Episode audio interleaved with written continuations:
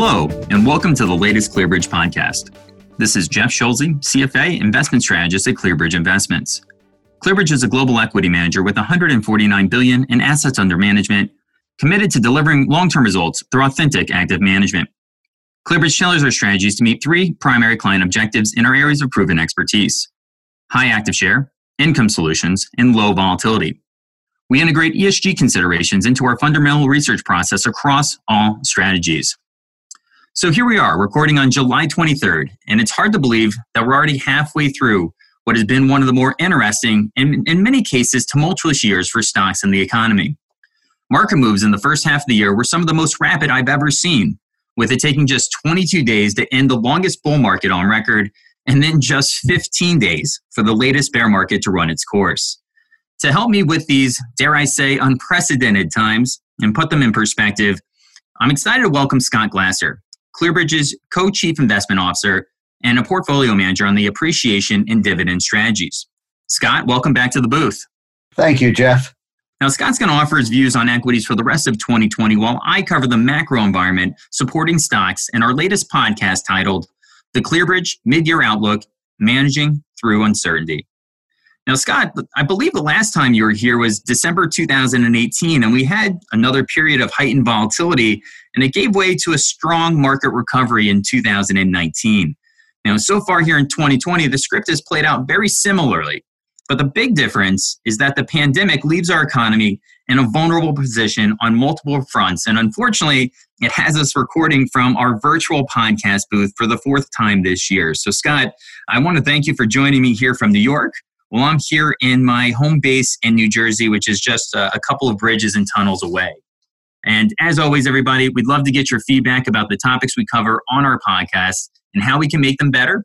So you can contact us with questions, comments, and suggestions by emailing us at podcast at clearbridge.com. So, Scott, obviously, we're in the, the virtual podcast booth. It's a, a little bit more cozy than what we would traditionally go to in New York, right? We can wear slippers if we want in, in this booth. So I, obviously, it's been an interesting start to the year, and uh, I, I, think if I would have said at the beginning of the year that the U.S. economy would lose 40 million jobs in the space of four months, and at the same time the Nasdaq would be up 17% year to date, you probably would have thought I'd lost my mind. Right, a lot of our listeners, probably half of them, would have ended the podcast right when I said that. But that's exactly the situation that we find ourselves in, and we basically had four years of market action over the last four months. And one of the biggest issues that a lot of investors are struggling with is this divergence between the economy and financial markets. And Scott, I want you to be able to tackle this question. Does the pace and the magnitude of the market rebound raise potential red flags? I mean, have we gotten a little bit too far ahead of our skis here? So let me talk about a couple of things related to that. Um, the first thing I'd like to kind of focus on is it, it truly is unprecedented times. Um, there is no historical analog to compare this to. I point that out because you do hear and you do read a lot about past recessions, past periods where you, you had a, you know, uh, you come out of it and how long it took and, and all these other factors. And, and I, I do think it's really important to start with the, the fact this is unprecedented. And so all the issues we talk about have very little historical context into which to make comparisons. I'm not surprised by the pace and the magnitude of the rebound, and I think we need to take a step back. The reason I'm not surprised by the magnitude of the rebound is because the decline was so fast and it was unprecedented. The depth and the speed at which we declined was unprecedented in, in, in market history. Fortunately, the Fed was, and the US government, from a fiscal standpoint, was very aggressive in terms of providing liquidity. And we'll talk about liquidity in more depth later. And then you saw the market rebound, um, you know, very quickly. And so both the decline itself was unprecedented and the rebound was, was unprecedented. When I think about the market today with the rebound we've had, and I think about what's likely to happen over the next six months, obviously there's a number of events that could create volatility over uh, over the next six months, and we obviously have had a tremendous volatility over the last six months. Um, but when I try to put numbers around it, and I see uh, where we are, I really kind of come to the conclusion that that from a market standpoint, from a market outlook standpoint, I come to a very unexciting kind of neutral outlook over the next six months. And, and if I had to put numbers around it, I kind of think of a 4 to 7% upside from here scenario and a 4 to 7% downside scenario. So pretty symmetric, not significant upside, not significant downside. I do believe that downside has been taken away by the liquidity that's being provided, and that puts a, a put under the market and provides that downside protection. And, and really, it's unprecedented in terms of both what the US government has done on the fiscal side and uh, what the Fed has done in terms of providing liquidity. When I think about and I try to say whether this in fact is justified, the rise that we've seen, I do believe both the pace and the magnitude are justified. And I do that by looking at a couple of factors. Uh, the main factor I look at is trying to get a sense of the market's internals. Until I would say just recently, recently being the last couple of weeks, uh, the market has actually been supported by pretty strong breadth statistics throughout. So, what does that mean? It means the advanced decline lines for operating companies and non operating companies have recently made new highs. It means the number of stocks above their 20, above their 50 day moving averages are at healthy levels. And so, the magnitude of the rebound has been quite significant. Small caps have lagged, certainly, but small caps also were down 62% on average from the top to the bottom. And so there's a math factor working there where, while they've had substantial uh, gains, they've lagged the other mid caps and large caps. There are some things that have happened more recently in the market that, that create some worries longer term. And I would describe those worries as kind of elevated and not extreme. And we'll talk about them when we talk about some of the more of the, the risks that have happened and some of the action of the more momentum oriented stocks. But when I look at the market now, I do think the current gains have been justified. And I see kind of a neutral outlook as we go forward. But there's a lot of events that will happen over the last six months that could impact those uh, upside downside scenarios.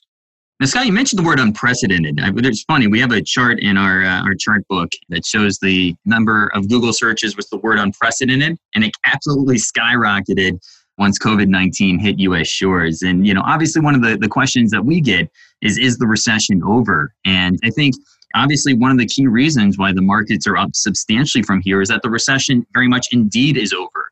The, given kind of the mechanical nature of the shutdown of the economy and the reopening of the economy the trough has been put in economically speaking. Now, whether it was May or June, we're not going to know until the NBER officially designates it, and that will probably be sometime next year. But the recession is over. Now we're focusing on where the economy can ultimately come back online at. And with the recession being over, that does rhyme with the output that we've seen with the ClearBridge Recovery Dashboard, group of nine variables that have done a really good job of being able to foreshadow a durable, and I do stress the word durable, economic and market bottom Stipe analogy, where our goal is to go from a recessionary red to a yellow improvement to a green expansion. And we saw the entire progression of the dashboard over the second quarter, which tells us that gives us the confidence to say that we have seen the bottom of the markets and also the bottom of the economy. But one of the indicators on that dashboard that has us concerned, and it's not a green yet, is jobless claims. Now, most people look at the headline jobs reports to you know think about where we are in the labor markets but what really matters in, in my opinion is jobless claims. So if you look at the headline jobs reports in june it was a blockbuster number. We added 4.8 million jobs. That was after a 2.7 million job creation in may. And those were you know huge huge upside surprises. And you know i don't want to take any you know shine off of those reports but those reports need to be put in context. First off if you think about the june report that only takes data from mid-may to mid-june and if you think the back half of June, a lot of the Sun Belt was being hit by a rise in coronavirus cases, and a lot of states either delayed or reversed the reopening. So I think that's probably going to weigh on the July number that we're going to see. Also, kind of given that start stop of nature of this recession, employment fell sharply because of shutdowns, but then when activity came on very quickly, and a lot of people transitioned back into their jobs because of the Paycheck Protection Program and the stipulations that were in embedded in those uh, grants to small businesses. So I think a lot of those easy gains were have been made in the jobs reports are not necessarily reflecting the true weakness in the U.S. economy. And if you looked at the jobless claim number that we saw this morning, it came in at 1.4 million. Now, that is a great number compared to where we were back in late March, where we were closer to 7 million. But 1.4 million is still double the previous record that we had in 1982. And claims are actually rising for the first time since March. And more importantly, a lot of these job losses are going to be permanent rather than the temporary variety that we saw in April and May. And with 1% of the workforce being laid off right now, 16 weeks into this crisis, you know, it's not because, you know, you, people aren't able to access the state unemployment office or because businesses are forced to shut down. This is just genuine economic weakness, and it really could be a sign that a lot of these small businesses are shuttering their doors. And also, a lot of these larger businesses are really looking to stay lean given the uncertain economic backdrop. So, what I'm really looking for, for you know, where the economy can ultimately come back online at, is I need to see these jobless claim numbers come down to where you'd see in an average recession, somewhere in the five, six, seven hundred thousand per week range. But if we remain in this one million plus range for the next, call it month, month and a half, and that's a very bad sign that the hangover that we're going to see, at least economically speaking, is going to be with us for for longer than consensus expects. But but Scott, I want to I want to talk uh, about this idea that you mentioned here a second ago about liquidity. Again, this divergence between the economy and equity markets. Talk about maybe what liquidity is and, and why it's so important to equities overall. Right. So I think you've set up the central debate in the market. And it's a heavyweight battle between liquidity, and I'll define that in a second, and really economic fundamentals. And liquidity really is the availability of money. And it's and it's not only low interest rates, it's again it's the availability of credit, it can be commodities. It could the price of commodities. It could be dollar. It's anything that provides credit availability or the ability for people to expand their balance sheet and continue to either borrow or invest or do things that create further demand. And the Fed, as we talked about, and, and I suspect, Jeff, you'll talk about this in a little bit more detail, has taken up a number of positions. One is they've lowered rates. Our expectation is that rates will be low for an extended period of time. It may not be um, seven or eight years like it was after the financial crisis, but it's certainly two, three, four years, something in that period. And I, and I would guess three or four years. And they've been quite open about the fact that they probably tightened a little bit too quickly last time, and that going forward, they'll rely less on the Phillips curve and less on expectations and probably uh, of inflation and, and really try to generate some inflation and overshoot before, in fact, they raise rates. And I think we've got a long time. And that obviously has implications for certain sectors of the market. And so you have this battle between liquidity, which I believe is the prime determinant over time of bear and bull markets. Liquidity you know, people think it's more earnings and it's economic fundamentals, but really it's liquidity and the tightening or the more permissive, the opening of liquidity that really drives underlying economic activity. And so again, this heavyweight battle, liquidity is winning, liquidity will always win. But I think that you bring up a really important point, which is that we've had a rebound economically. We're going through an earnings period right now. It's very difficult to determine what future earnings are going to be. Over 200 companies have withdrawn um, guidance on a going forward basis. The value of whether they beat or don't beat right now is really negligible because companies really drastically cut their earnings, the companies that are still giving guidance. And so if they're beating, you don't know whether that was a fair metric or not. They're starting to give some forward guidance. What we're seeing economically from companies and what we're seeing from the statistics is clearly a rebound, but that rebound looks like it's starting to flatten out right now and flatten out at a level that's still a good amount below where we were operating before this all happened. So when I think about it, the liquidity environment will continue to be quite supportive of equities for some time. I just think with the gains that we've had and a flattening out economically, that there's going to be a kind of a digestion and consolidation phase that happens with a trend up, with an upward trend now, but not great gains over the next six months. Jeff, let me ask you this question because it, it is such a dilemma, a conundrum, really. How are you thinking about earnings in the out years and what are you seeing economically? Yeah, so obviously we're, we're flying blind from an earnings perspective. I believe at last count, it's around 200 companies in the S&P 500 have removed guidance. But for this quarter in particular, I think it's a really low bogey. Consensus is expecting negative 44% year over year earnings growth. And this kind of suggests that we are going to see earnings beats because a lot of analysts didn't upgrade their expectations as economic data surprises surged over the last few weeks of the quarter. And historically, those two are pretty well correlated. You mentioned this a little bit, but on the same point, if you look at PMIs, whether it's manufacturing or servicing PMIs, they've strongly recovered as the quarter has progressed. And a lot of companies are sounding somewhat more optimistic in respect to recent activity. Again, even though you have had that removal of guidance. So I think near term, I, I, think the bogey is relatively low. But as you move into the second half of the year, I think the comps are going to get a lot more difficult.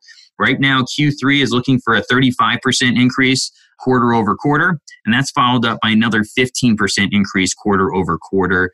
And uh, as you mentioned, Scott, if you have the economy that's going to be choppy here, you know, you're starting to clearly see a deceleration in economic activity across a lot of the areas that've seen a spike of infections whether it's the South or the, the West, for example. And there's a no- number of different metrics that you can look at. You could look at OpenTable data, for example, the Dallas Fed Mobility Tracker, Redbook Same Store Sales. And there's a number of different real time indicators that have shown that you have seen a decrease of activity. Maybe that affects the ability for the earnings picture to continue to move forward and uh, contain and, and keep this momentum. And if that certainly is the case, um, if you need to have a reevaluation of next year's earnings, uh, maybe multiples are a little bit too lofty at this point. But I do think I agree with you on the fact that it is going to be a range bound market. Uh, but I do think it's going to be pretty choppy as we kind of fight our way through having this excess liquidity, battling an economy that's still struggling to come back online and, and reach their pre COVID ways. And one of the things that I, I honestly think that could keep the market buoyant here is continuing to have fiscal stimulus. Now, that's probably my most important concern here over the next month is that we could be running into an issue of policy fatigue, meaning because the markets are up so much, policymakers may not feel the need to come in with a shock and all package, but I do think that would be a mistake. And the two areas that I think are the most important to watch there is the sustaining of that additional $600 per week on top of state unemployment benefits that you're getting from the CARES Act we, we aren't, we aren't going to get $600 more on top of state unemployment benefits, but we can maintain 250 or $300 of that.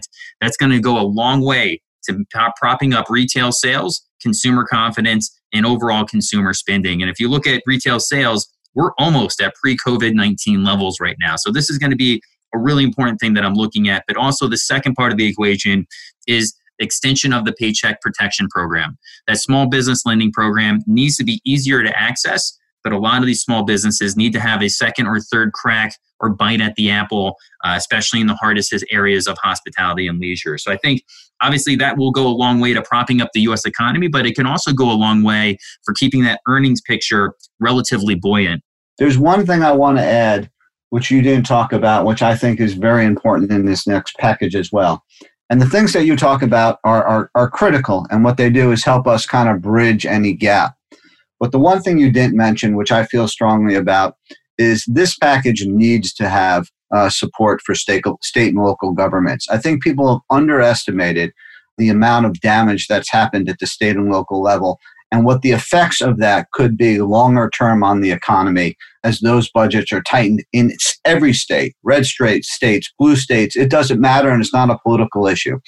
The the pandemic itself, okay, has has has really put a strain on local and state budgets. And without those at least getting some relief longer term, it's going to be harder to get to a to a greater and, and a higher sustainable level. So I just wanted to add in the add in those comments because in my view, that is also critical in this next package.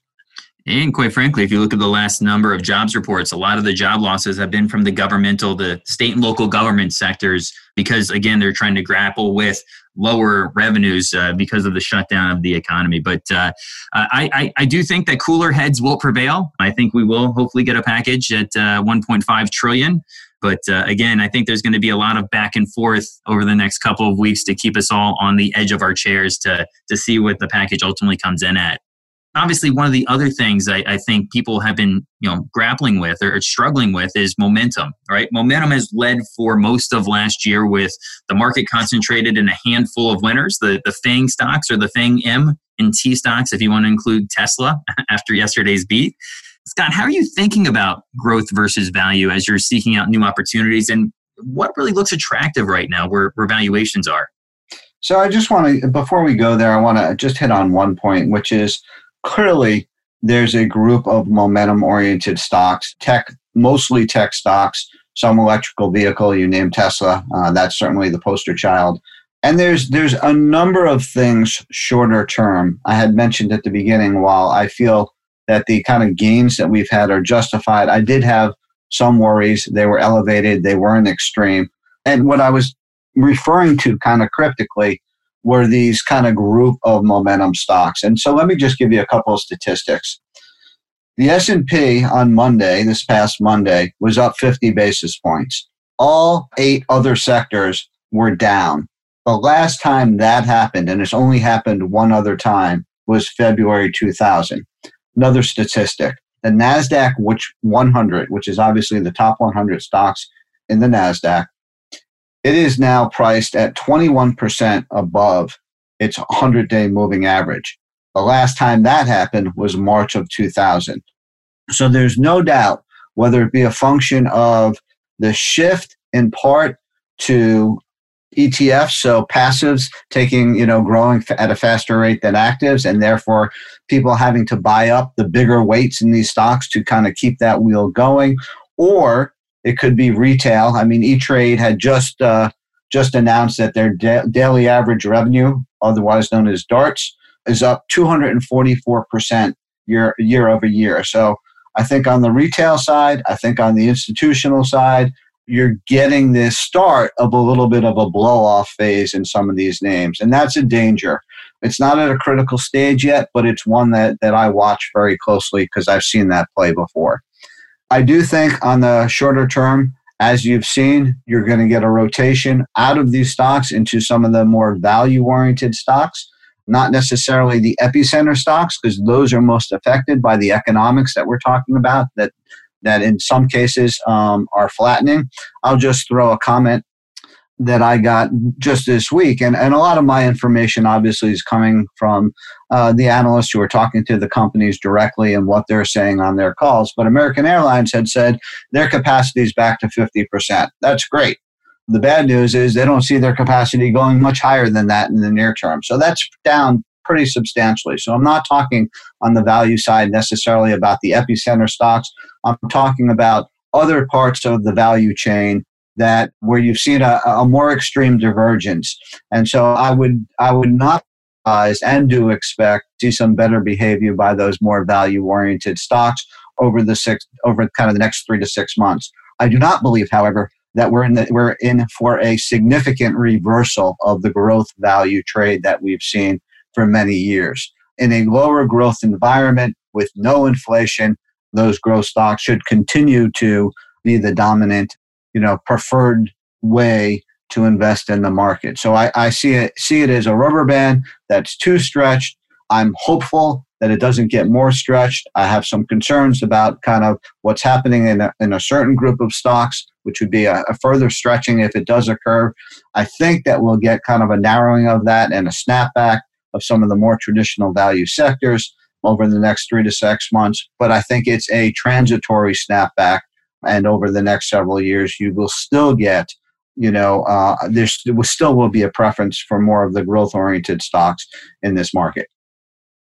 Yes, you're, you're absolutely right. If you look at the earnings season so far, which is admittedly very early on, high risk kind of EPS beats, which you would think of as a lot of your value names, they've been rewarded by close to 3%, where your low risk EPS beats, kind of your, your growth and momentum types of names, when they beat, uh, they haven't really shown any more or uh, less underperformance versus the market. And I do agree. This, I think, given the low bogey here, the optimism that you're hearing from management, given the low visibility, I, I do think you certainly could see a value rotation as investors start to price in a continuation of the momentum that we've seen. But given the issues that you've seen with the economy and the, the, the likely slowdown that we're going to see as we get to the dog days of summer, potentially into the fourth quarter, I still think it's going to be a, a, a growth oriented type of marketplace. And one thing that I think you need to see in order to see sustained value leadership is a rising of the long yields, 10 year treasury, for example. And if yields on the long end of the curve couldn't rise, when you've had all of these really, really great beats, economically speaking, I just don't see a situation where it can move sustainably over 1% to, to really drive that value trade. And then also, value versus growth tends to run concurrently with PMIs, manufacturing PMI, and also the Citi surprise index is at very high levels. I don't think it's going to get much higher from here, but also uh, I do think PMIs, even though they could move a little bit higher from here, I think they're probably going to level out at this point. So again, I, I uh, tend to agree with you, Scott. I think value short term. I think growth is still going to be the preferred uh, measure or uh, area of markets uh, as we get later into 2020. Jeff, let me ask you uh, a concept that you've talked a lot about is FOGO. It was a new concept to me. Maybe you could you could uh, just explain it and kind of uh, quickly tell us your opinion on you know how, how that plays into the market and consumer spending as as we go forward. yeah, FOGO. So FOMO, fear of missing out. FOGO is fear of going out. I think that's quite uh, quite a great term to describe what we're seeing here in the U.S. with a consumer that's not wanting to re-engage with the economy like they did pre-COVID, and you've seen a really increase of cases. So that means a lot of younger Americans have been testing the waters. and that is a key determinant of the lower fatality risk that you've seen here, the lower deaths and hospitalizations. But the cohort I'm really concerned with is the over 55 community. They make up about 40% of US consumer spending. If you put that differently, it's around 28% of the economy. And if you continue to have these increase of cases, absent having some sort of medical breakthrough or a vaccine, um, I feel like this cohort, their spending levels are not going to get back to where they were just six months ago. And if consumers don't re-engage with the economy, even though Main Street, uh, the this liquidity bridge has been given by Congress and the Fed, that could last in the second quarter into the third quarter. But as you get to the fourth quarter and the first quarter of next year, if people don't re-engage fully with the economy a lot of these business models that require close personal human interaction can't survive on 50 75 80% of the revenues that they had before pre-covid-19 and it creates a situation that you potentially could start to see a lot more bankruptcies as we get to the end of 2020 we're not there yet, but it's obviously something that I'm watching very, very closely, which could, again, keep the economy below where we were coming into February of, of this year.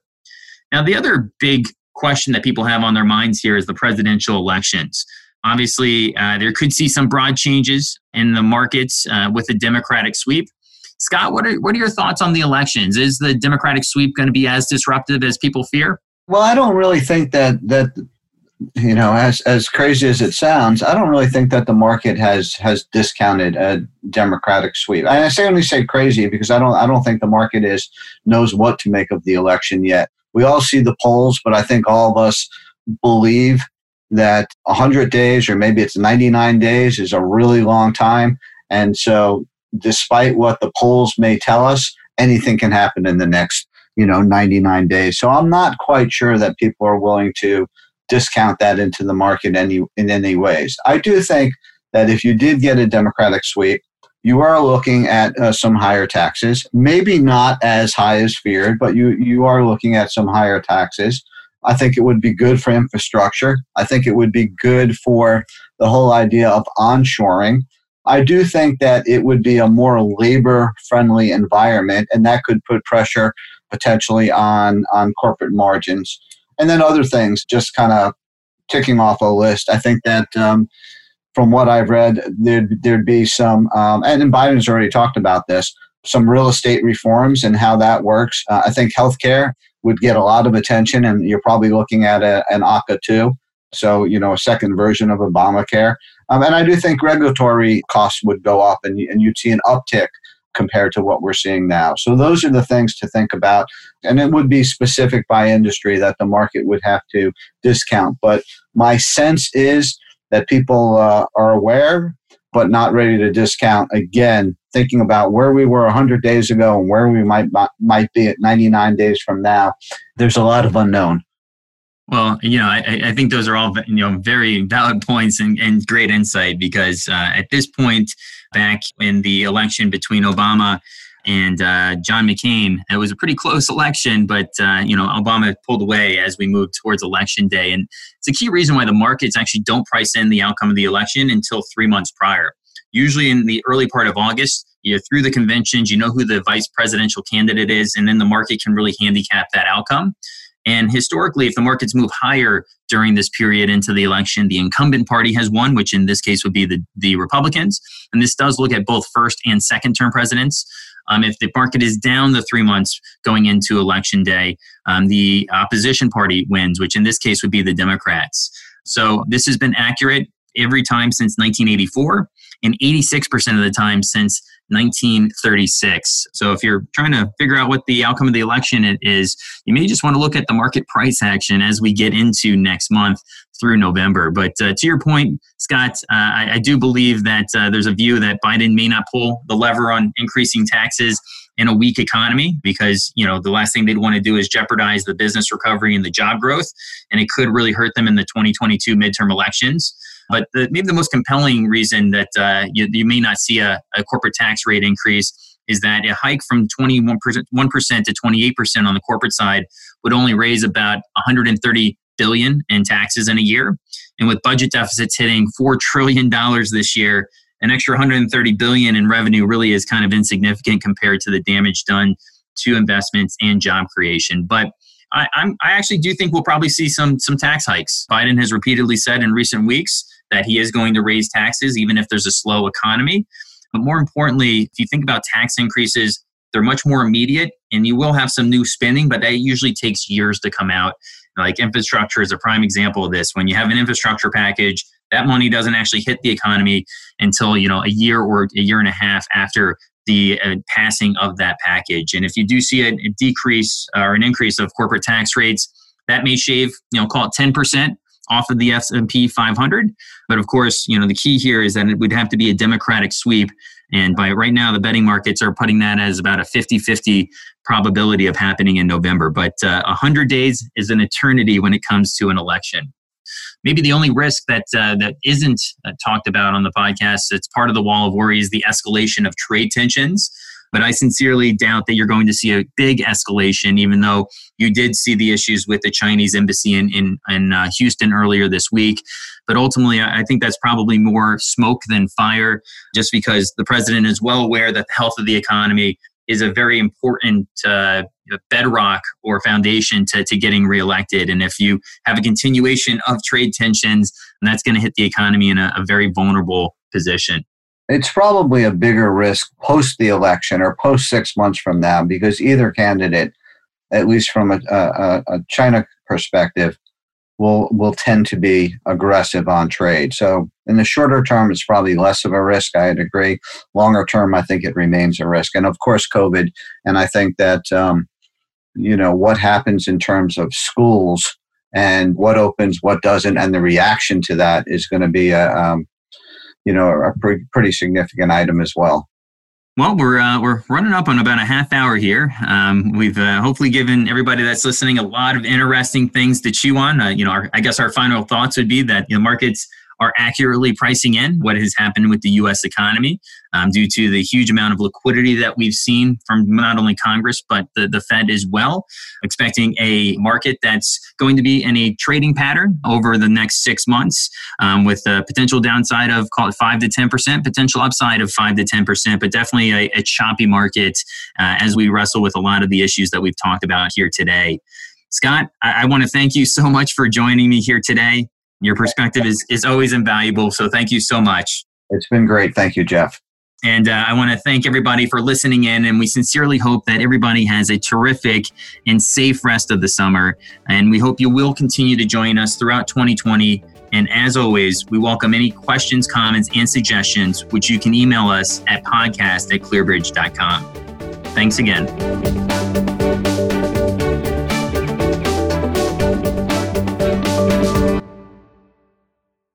Please note the following Past performance is no guarantee of future results. The opinions and views expressed in today's podcast are of the individual speakers as of July 23, 2020, and may differ from other managers or the firm as a whole and are not intended to be a forecast of future events, a guarantee of future results, or investment advice. Any statistics reference have been obtained from sources believed to be reliable, but the accuracy and completeness of this information cannot be guaranteed. Neither ClearBridge Investments nor its information providers are responsible for any damages or losses arising from any use of this information.